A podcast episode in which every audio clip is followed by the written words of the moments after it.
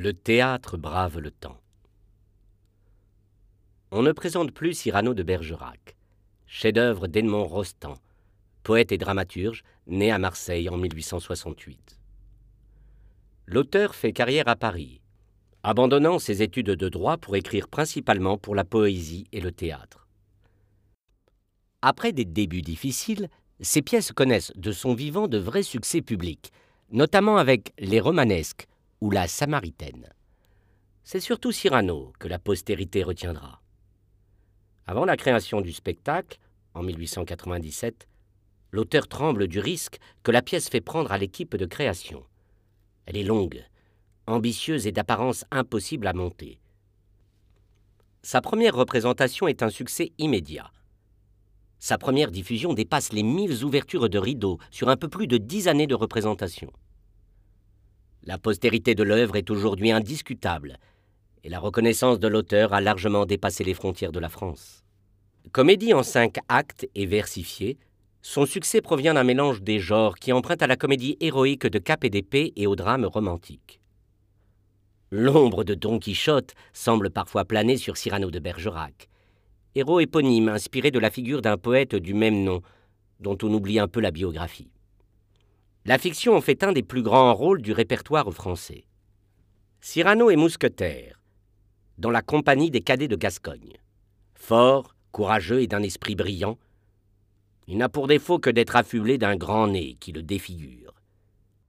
Il est amoureux de Roxane, sa cousine, à qui il cache ses sentiments. La jeune fille est convoitée par le puissant comte de Guiche. Elle confie cependant à Cyrano qu'elle est amoureuse de Christian de Neuvillette, un noble soldat qui l'aime en retour. Cyrano, bien que déçu, aidera Christian, dont le physique plaisant n'est pas habile avec les mots de l'esprit.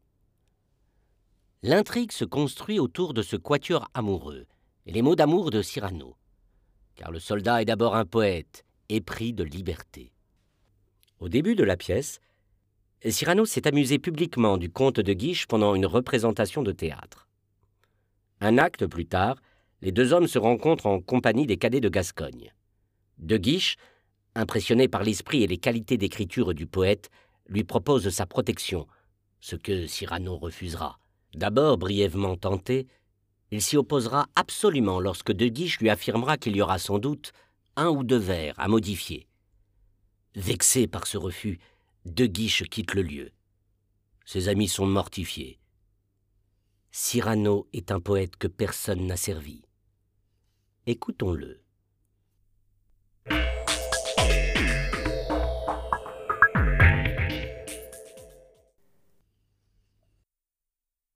Et que faudrait-il faire? Chercher un protecteur puissant? Prendre un patron? Et comme un lierre obscur qui circonvient un tronc, et s'en fait un tuteur en lui léchant l'écorce, grimper par ruse au lieu de s'élever par force? Non merci.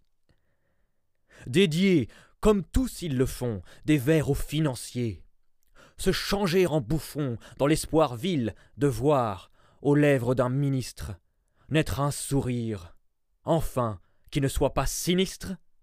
Non merci.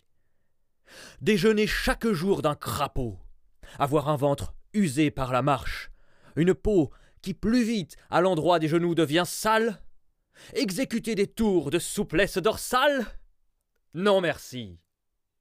D'une main, flatter la chèvre au cou, cependant que de l'autre, on arrose le chou et d'honneur de s'aîner par désir de rhubarbe, avoir un encensoir toujours dans quelque barbe. Non merci. Se pousser de giron en giron, devenir un petit grand homme dans un rond, et naviguer avec des madrigaux pour rames, et dans ses voiles des soupirs de vieilles dames. Non merci. Chez le bon éditeur de Cercy, faire éditer ses vers en payant. Non merci les faire nommer pape par les conciles que dans les cabarets tiennent des imbéciles Non merci. Travailler à se construire un nom sur un sonnet au lieu d'en faire d'autres. Non merci. De découvrir du talent comme Mazette, être terrorisé par de vagues gazettes, et se dire sans cesse oh, pourvu que je sois dans les petits papiers du Mercure François. Non merci. Calculer, avoir peur, être blême, préférer faire une visite qu'un poème, rédiger des placets, se faire présenter. Non merci, non merci, non merci. Mais chanter, rêver, rire, passer, être seul, être libre, avoir l'œil qui regarde bien, la voix qui vibre, mettre quand il vous plaît son feutre de travers, pour un oui, pour un non, se battre, ou faire un verre, travailler sans souci de gloire ou de fortune, à tel voyage auquel on pense, dans la lune, n'écrire jamais rien qui de soi ne sortit, et modeste d'ailleurs, se dire Mon petit, sois satisfait des fleurs, des fruits, même des feuilles, si c'est dans ton jardin à toi que tu les cueilles. Puis, s'il advient d'un peu triompher, par hasard, ne pas être obligé de rien rendre à César. Vis-à-vis de soi-même, en garder le mérite. Bref, dédaignant d'être le lierre parasite, lors même qu'on n'est pas le chêne ou le tilleul, ne pas monter bien haut, peut-être, mais tout seul.